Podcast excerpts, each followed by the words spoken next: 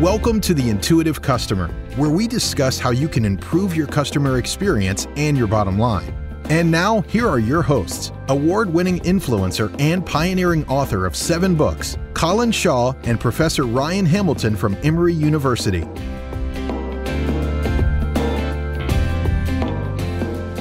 The problem is, is that when you turn around to someone and say somebody comes up with an idea and they go, "Nah, don't like that idea," you know that because you can't do that because blah blah blah blah blah blah blah. Especially when it's a senior person giving you that feedback. Yeah, the line that they use, which I still use to this day, is I encourage people to challenge things.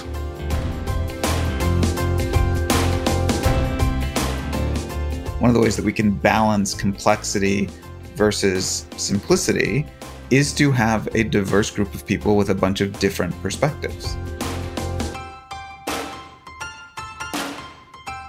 Someone in the organization recognizes that they can't carry on doing the same thing because it's the definition of madness, isn't it? You know, carry on doing the same thing and expecting a different result. So, Colin, I recently finished a book that you recommended to me. All right. Which one was that? It was one that I quite enjoyed. It's uh, called Sapiens. Yep. Excellent. You weren't the only one to recommend it. A, a lot of people recommend it. It was great. It was a really great book. I would also recommend it to anybody. I have to say, I enjoyed it a lot more than the last book you recommended to me, which was the complete history of the Luton Town Football Club. Rise to Mediocrity, I believe was the title. The good thing is, mate, it's only two pages long. Well, yeah, but I, even those two pages were hard to get through.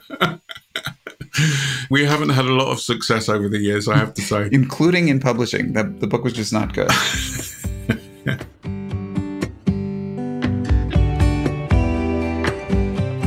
the book was great. It's just chock full of really, really interesting. You're now talking about ideas. Sapiens, obviously. I am, in fact, talking about Sapiens.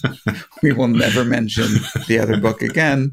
It makes you think, doesn't it? That that's what I really enjoyed about it. Is it makes you think. Yes. You don't necessarily have to agree with everything the the author's writing, but it does make you go, "Huh, that's an interesting way of looking at it." Yeah, over and over again. Like there were just a. It wasn't like it had one idea that he hammered home. There were lots and lots of great ones. Yeah. But in addition to all of the individual ideas in there, which are maybe worthy of their own podcast episodes to talk about, one thing that struck me, it was almost a stylistic choice by the author. He seemed to over and over again not come down clearly on one side of an issue or on one side of history versus another. Let me give you an example. Yeah, well, in fact, before you do that, because people may be sitting there thinking, "What in the bloody hell, Sapiens oh, about?" Oh, right. Yes. Yeah. So Sapiens is effectively like the history of humanity. And even saying the word humanity is because he- he gets into effectively where us, us as Homo sapiens come from. Yeah, he emphasizes that that Homo sapiens is just kind of one group of what might be considered humans, and he includes Neanderthals and, and other Yes. Groups that no longer are with us. So he takes a very broad view. And he goes on and sort of catalogues the sort of the key points over a historical period where change has occurred and, and the impact upon that change, even down to what we do today, which is what I found interesting. Yes, it's a very good summary. Thank you. So, kind of from the beginning of time down through bad football clubs in England up to this day, it really covers everything. Let me move on quickly before you start making jokes about the Cleveland Browns. yeah, we've had enough jokes about them. the thing that I found striking, um, in addition to the individual ideas, was was just this equanimity, the the fact that he was able to see both sides of any issue. Yeah. So, so for example, early on, he talks about uh, the agricultural revolution, which is when early early Homo sapiens went from being hunter gatherers to being farmers. Yeah. Now, historically, I had always seen this and been taught that this was just a good thing for humans. It allowed us to build cities and to start to accumulate wealth and to start to specialize in different professions because we now had, had more food available to us. And what was interesting to me is, is he said, yeah, all those things were good, but then he also laid out all the bad things about it too. And he, he made an argument, fairly compelling argument, I think, that on an individual basis, hunter gatherers were probably happier than early agricultural man, which was really interesting. Yeah, and I think the key learning for me, or part of the learning, and the reason we're talking about this on this podcast today, is the whole sort of concept of listening to other people, listening to both sides of an argument, not being black and white in your thinking. And that's yes. That's the key for me and the key takeout. So you can talk about the book and you can talk about whether you believe that being a farmer or being a hunter gatherer was was better. That's not the issue. The issue is when you're discussing things is laying things out from both sides and listening to both sides of the argument. Oh, is that where you wanted to take this? I, I was all geared up to talk about hunting and gathering. okay. Yeah, no, no, we can do that too. Living in Georgia, I thought you'd be talking more about the farming, but there you go. Peanut farming.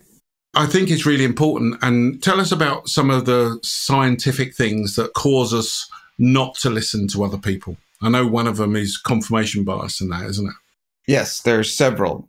So confirmation bias is one. This is the idea that when we when we're leaning in a direction, when we have an opinion, we tend to seek out information that confirms that opinion. And so on average, our opinions tend to strengthen over time because we're we're just looking to reinforce them.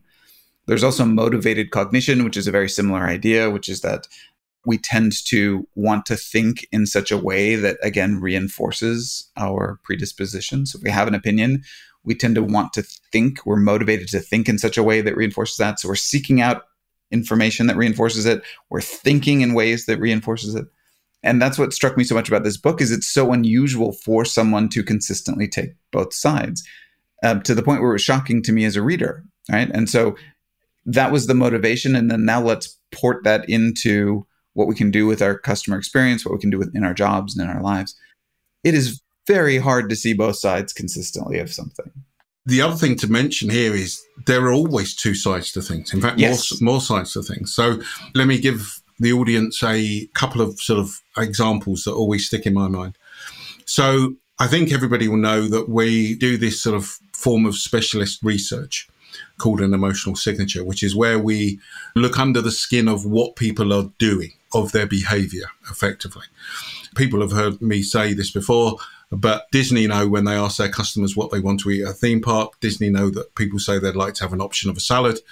Disney also know that people don't eat salads at theme parks. They eat hot dogs and hamburgers. So what people say and what people do can be two different things. Why am I telling you all this? whenever we go and present these results, okay, and we are therefore doing this because someone in the organization recognizes that they can't carry on doing the same thing because it's the definition of madness, isn't it? You know, carry on doing the same thing and expecting a different result. So we do this form of specialist research and we give the results back. And this is a classic example for me of confirmation bias I guarantee what somebody does in the audience is they start to question the validity of the sample size, the methodology that's been used, the statistics that underpins it all. They're looking for holes to prove that it's either invalid because it's showing them something that doesn't go against their belief rather than looking at it and going, hold on, this is a different way of looking at the world and doing what the guy did in Sapiens, which is effectively putting both sides of the argument, which I think is the really powerful message. What's interesting there is not the fact that people are skeptical of findings. I would argue that's good. That's a positive thing. We should all be skeptical of, of things we come encounter with. It's this selective skepticism that people employ. Like if because you know that if that study came and it was telling them that what they were doing already was right, they would have no concerns about sample size and no concerns about research methodology. Yes. It's only selectively applied when it's what we don't want to hear. And then we start to pick all kinds of holes in it. Right. It's it's the old joke about somebody Googling something that they believe in and they find 900 articles against and one article for and they they jump straight to the one article that they agree with and go aha see evidence and i guess part of that is just because it takes up cognitive resource in other words you have to think don't you and it's easier if you've already made a decision and you're just now looking for something to confirm your thought rather than have to go through the pain of thinking about something completely different. And maybe even, and I'm sure tied in there has got to be some bits around stature and recognition. I'm not sure if I'm using the right word, but status, not stature, the status of that individual. In other words, can they actually just turn around and go, yeah, hey, you know, I've been believing in this for the last 10 years and actually it was wrong. I should have looked at the world from this particular perspective. Yeah, I mean, I think that there's at least two sources for this that we can think about. The one that you're talking about here is an efficiency argument, which I, I think is valid. Um, if we were to question everything all the time, we just wouldn't be able to get anything done. No. Right. And so there's just this idea that at some point we need to stop questioning and start doing. There's also this emotional side to it. Being wrong is painful and embarrassing. And so we're motivated to want to be right. So when we do decide in favor of something or against something, we don't want to admit that we were wrong on that. That could undercut us socially, that could be embarrassing. So we, we tend to fight to want to prove that we were right.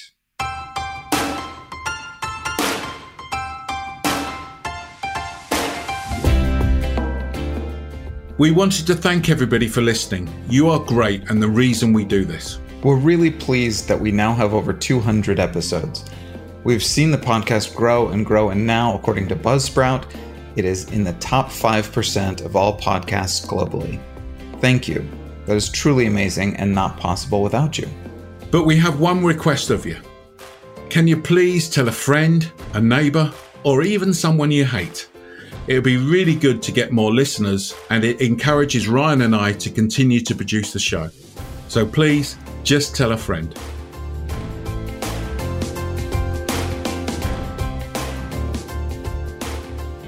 So I'm going to now mention another book that I've been listening to. Bill Bryson, A Short History of Nearly Everything. I don't know if have you ever heard of that?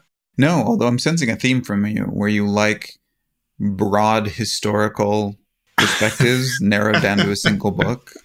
That's right, with the answer at the end. with, with the answer. Yeah, it's it's in fact Hitchhiker's Guide to the Galaxy. Yeah. The answer's forty-two. I fully endorse that.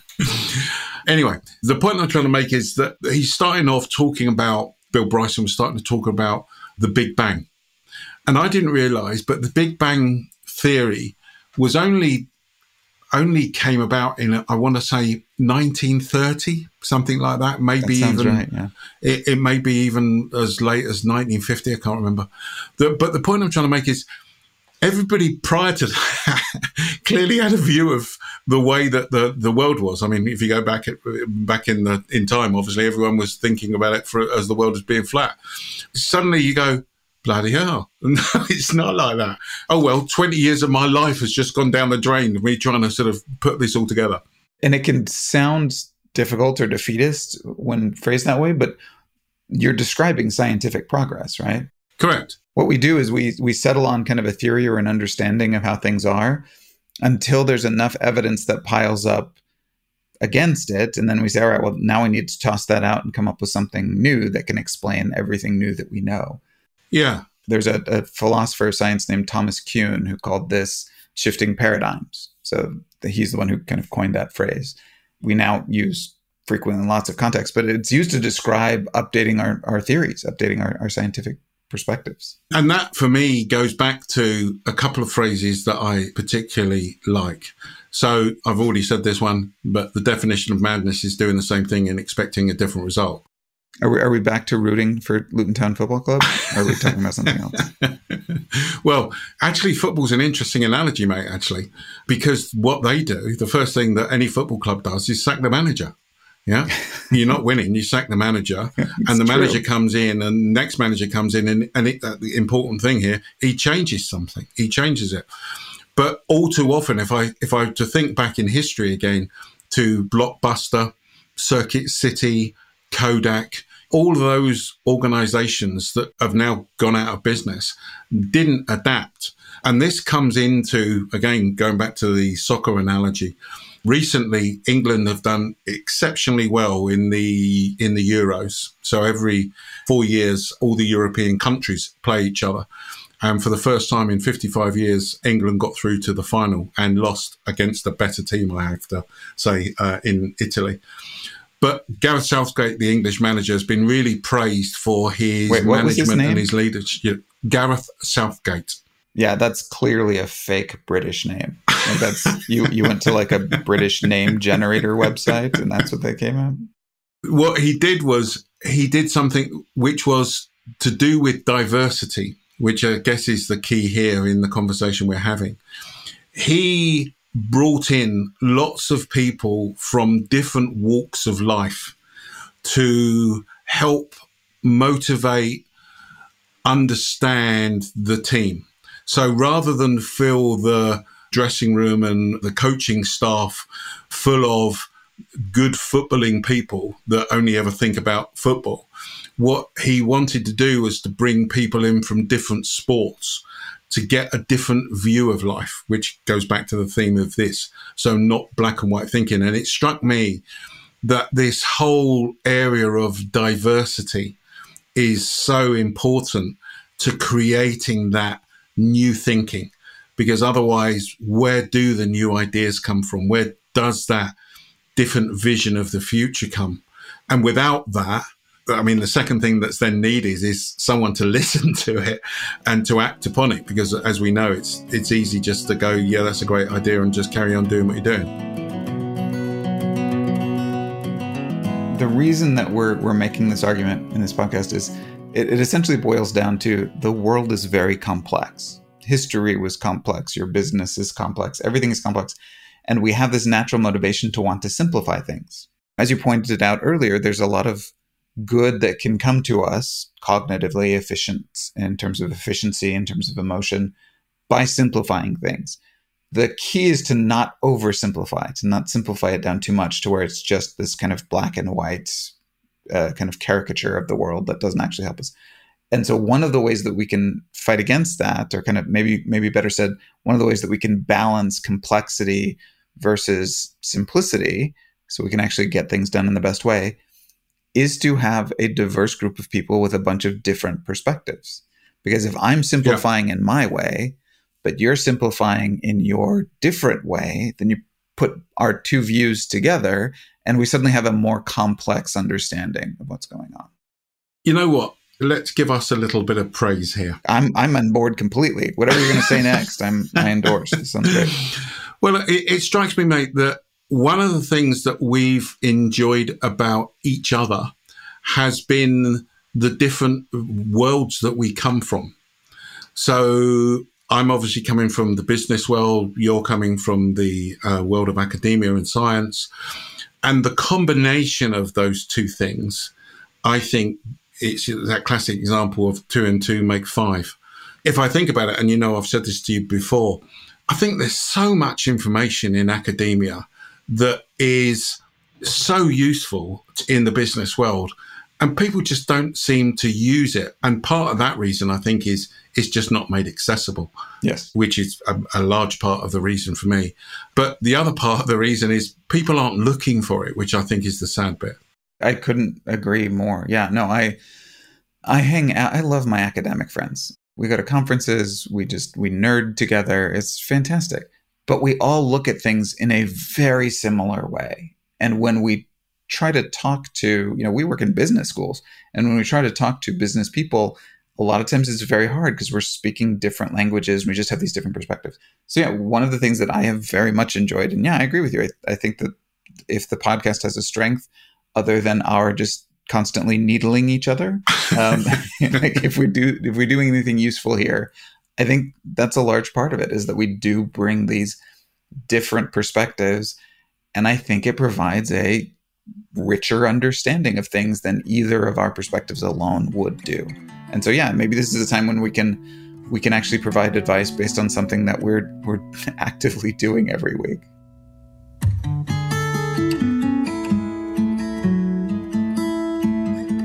So let's get into it. What are the practical things that you think that people should do? So we started off talking about Sapiens. You know, let's do our usual so what test. Yeah. One we've already talked about, which is uh, get a diverse group of people. And diversity can be defined in lots of different ways, but particularly diversity that leads to differences of opinions and experience within the group. So, Colin, I know that you have a, a multinational team and you've got people who are kind of more expert in some of the analytic stuff and you've got you've got team members who are more expert in, in big picture thinking and who have experts expertise and experience in lots of different areas and so when you pull a group like that together you're going to end up with differences of opinions and even if ultimately you have to arrive at a single solution by kind of forcing ideas to run the gauntlet of bouncing off of all these different perspectives you're going to end up with a better solution. So that's one diverse teams. Yeah. Let me come in with two. So for me, two is having a diverse team is absolutely great. But if you've got a culture yeah. where you don't listen to people and the boss thinks that they are the cleverest person in the world and they know the answers to everything then you got a problem because you can have the the greatest diverse team in the world, but if no one's listening to them, then you got a, an issue. And there was, a, um, I think I may have mentioned this, this before, but there was a, a company that we did some work with literally when we first started with Beyond Philosophy. So back in 2002, this is a water utility in the UK. And one of the things that I saw there that I really loved and have used ever since is they had this culture of challenging things. So the problem is, is that when you turn around to someone and say somebody comes up with an idea and they go, "Nah, don't like that idea," you know that because you can't do that because blah blah blah blah blah blah blah. Especially when it's a senior person giving you that feedback. Yeah, the line that they use, which I still use to this day, is I encourage people to challenge things. So people will say, "I'd like to challenge that." So you come up with an idea or you're going to do something and you give people the right to challenge it. Okay. And then you listen to the challenge and ideally you then throw that challenge out to see what other people think. Clearly, for me, at the end of the day, a decision has got to be got to be made. But if you've got any sense, then you'll know that one of the other phrases that you'll know I love is none of us are as clever as all of us if everybody's saying we should be going in this direction and you think we should be going in the other direction, then maybe you're wrong. Yeah. uh, and even you, if you are the boss, then maybe that's the direction you should be going in. Very good. Great point. So, one is make sure you've got a diverse team. Two, make sure you've got a culture that values that diversity, that values those different opinions and allows people to express and, be supported in doing that. Have you got a third one? Yeah, I'll add a, a third one. Good, because I've got a fourth one then. Well, then I've got a fifth one. What? third one is try to identify multiple causes for any effect, or, or in other words, maybe multiple stories or explanations. So, yep.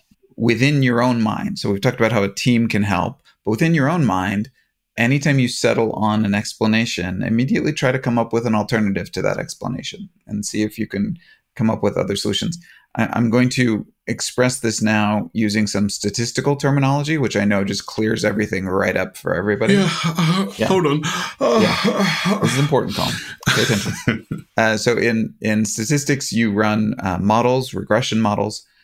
There's several outputs that come out of these, and some are called main effects, which is the idea that here's this one factor yeah. that contributes to the effect, right? So this one thing makes this thing happen. And those are useful. So advertising might increase sales. And, and we could statistically know that that's the effect of advertising on sales. And that's great. But more interesting and often more useful is what are called interactions. And that's where two or more factors combine in interesting ways to produce an effect. So advertising increases sales, but only during certain seasons of the year, right? So now we've got we've got advertising and we've got season, and those are interacting to create an effect. As business people, we're always looking for main effect solutions. Yep. Should I increase my advertising or should I decrease my advertising? And the reality is, we live in a world full of interactions. Yeah. Almost everything involves a trade off. Almost yeah, really everything involves multiple causes. So look for that more complex structure. I'm throwing in many different phrases here today, but it's just like that. Everybody wants the silver bullet, don't they? Yeah. What's the one thing that will change this? Well, actually, it's not just one thing. There's never one thing that's going to change things. No, it, it turns out we're not actually fighting werewolves. And so no. your silver bullet is not going to be enough. The last one I was going to mention is test and measure. Give it a go. Try something different. Measure what the effect is now, measure what the effect is, is later. And if it doesn't work, great, didn't work now you know it doesn't work. It's that classic Edison things. You know, I found a thousand ways of this didn't work. It wasn't that it was unsuccessful. They, we found that they didn't work. And that's great. Uh, but again, that goes back to the, the culture. And the danger is, is, I think without that type of culture, you end up like the blockbusters or the circuit cities and or the Kodaks, etc. Because everybody's in there just wearing their suits with their white shirts and ties and thinking exactly the same and not not going out there and trying things. I've been struck more and more recently as I've, I've been thinking about things. We often want things to be a certain way, like we want a more simple world. And when it's not, we tend to act like there's like there's actually an alternative to the reality that it's just not complicated. Like, sure, like there's no alternative to recognizing that the world is complex. It just is, and so we can either accept that it is and try to accommodate that and, and try to prepare for it, or we can essentially just stick our head in the sand and you know pout about the fact that it's not simpler than it is. Yeah, so I think that's a good list of, uh, of five things that you can practically go off and. Did we get to five or four? I can't remember. I think it was just four, but since five would mean I'd get credit for the last one, we're going to call it five. Excellent. That's what I like to hear. That's one of the ideas that we're going to start to implement straight away. We're going to take a number and just add one to it and just hope for the best. Okay, so we hope that's been of, uh, of use. If you've got any suggestions of what we should uh, cover, please just don't hesitate to reach out to us. We're always interested in hearing your suggestions on topics. Please just drop us a line at contact at beyondphilosophy.com. That's contact at beyondphilosophy.com. And we look forward to talking to you next week. Cheers. This has been The Intuitive Customer with Colin Shaw and Professor Ryan Hamilton. But it doesn't end here. Just go to beyondphilosophy.com slash podcast to find all of our shows, access free tools and resources, and subscribe, won't you? That way you'll never miss a show. That's beyondphilosophy.com slash podcasts. We look forward to talking with you next time on The Intuitive Customer.